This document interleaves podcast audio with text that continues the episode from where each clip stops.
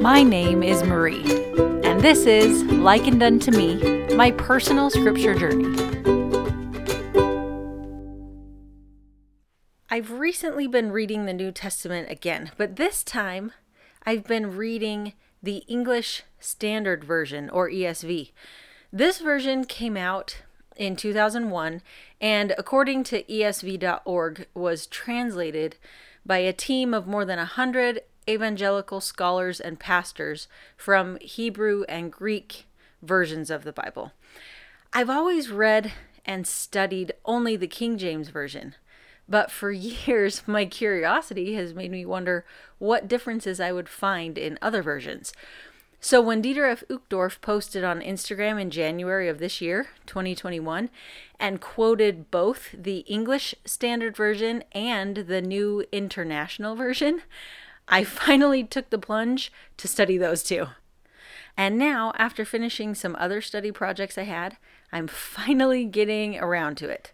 So I thought I would share a few things that have jumped out at me so far this time around. I'm only through most of the Gospels, so this is just a brief glimpse. And I don't know if these insights come from the different version or if it's just that every time we read the scriptures, we notice new things. But I think it's kind of both. I'm noticing new things because the wording is slightly different, but as I cross check with the King James Version, the stories are the same. Insight number one each of the gospel writers has a different perspective. They tell different stories, they focus on different things. Some are first hand accounts, others are second hand, and that's fine. All of us will have a different perspective of our Savior, depending on our relationship with Him and our individual needs and circumstances.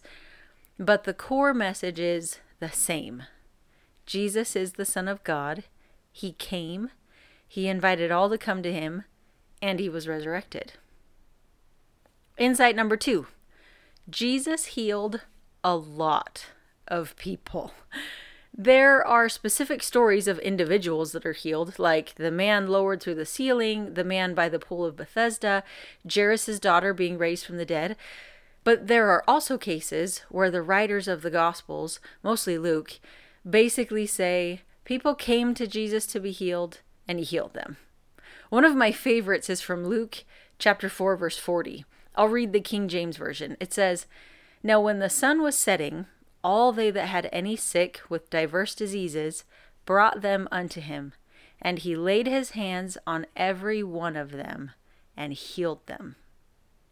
And there are more verses like this Luke 9 6, Luke 6 17 through 19. It's just amazing to me. He heals them all, whether they come and ask to be healed, whether they are brought to him and someone else asks for the healing, whether they just touch his garment or he lays his hands on them. They are healed. And he does that for us. I don't know why there doesn't seem to be as much physical healing now as there was then, but maybe there is, and I just haven't seen it yet. That's not my perspective. But I do know he forgives sins and he heals spiritually, and that he can heal us all. Insight three. This is the last one I'll share today. Jesus had people follow him everywhere, asking to be healed or taught. Whenever word got out that he was in the area, people flocked to him. I mean, the miracle of the loaves and the fishes, that's 5,000 men not counting women and children. And he had time for them. For all these groups of people, his disciples sometimes try to turn them away, but Jesus never does. The Gospel of Mark really emphasizes this. I think this idea jumped out at me for two reasons. One, I have six children whom I love, they are my life. And they ask me a lot of things. They need a lot of things and it is exhausting to respond. I think I understand how Jesus was able to sleep through the storm, and his disciples are like, We're about to die. And he's just sleeping. He was exhausted from dealing with all these people. But he always made time for them, he made it work. The second reason this one hits home that Jesus always had time for people is that I personally, this is one of my weaknesses, I never want to inconvenience people. I don't want to ask for things. I don't push myself to the front of lines. And it can sometimes feel like I'm not seen or not worth being noticed because I have been looked over or not noticed or not invited. But this says that Jesus will notice. He has time, even for me. He wants me there.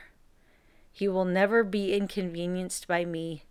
He said, Come unto me, all ye that labor and are heavy laden, and I will give you rest. He does not call to only a few, but to all.